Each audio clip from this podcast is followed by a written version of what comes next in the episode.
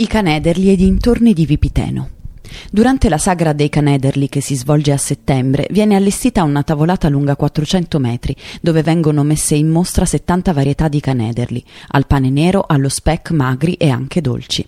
Nella zona meridionale della città, accanto alla chiesa parrocchiale, nella duecentesca commenda dell'ordine teutonico, Deutschaus, si trova il Museo Mulcher, dove sono custodite le pregiate tavole dell'altare per la parrocchiale della città realizzato nel 1456 dal celebre scultore Hans Mulcher di Ulm.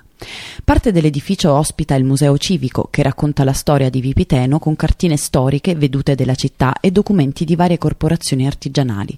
Sulla rocca a sud-ovest di Vipiteno, con le mura tuttora integre, si trova Casteltasso, Burgreifstein, uno dei castelli altoatesini più antichi, ricchi e meglio conservati. Mai conquistato o distrutto, sorveglia dal XII secolo la Val di Sarco ed è dotato di un complesso sistema difensivo, cammini di ronda, saracinesche, finestre e feritoie famiglie. Vicino all'imponente castello sorge la trecentesca chiesetta di San Zeno, da visitare anche il Museo Provinciale delle Miniere a Ridanna e presso Castel Volsturn a Mareta il Museo Provinciale della Caccia e della Pesca.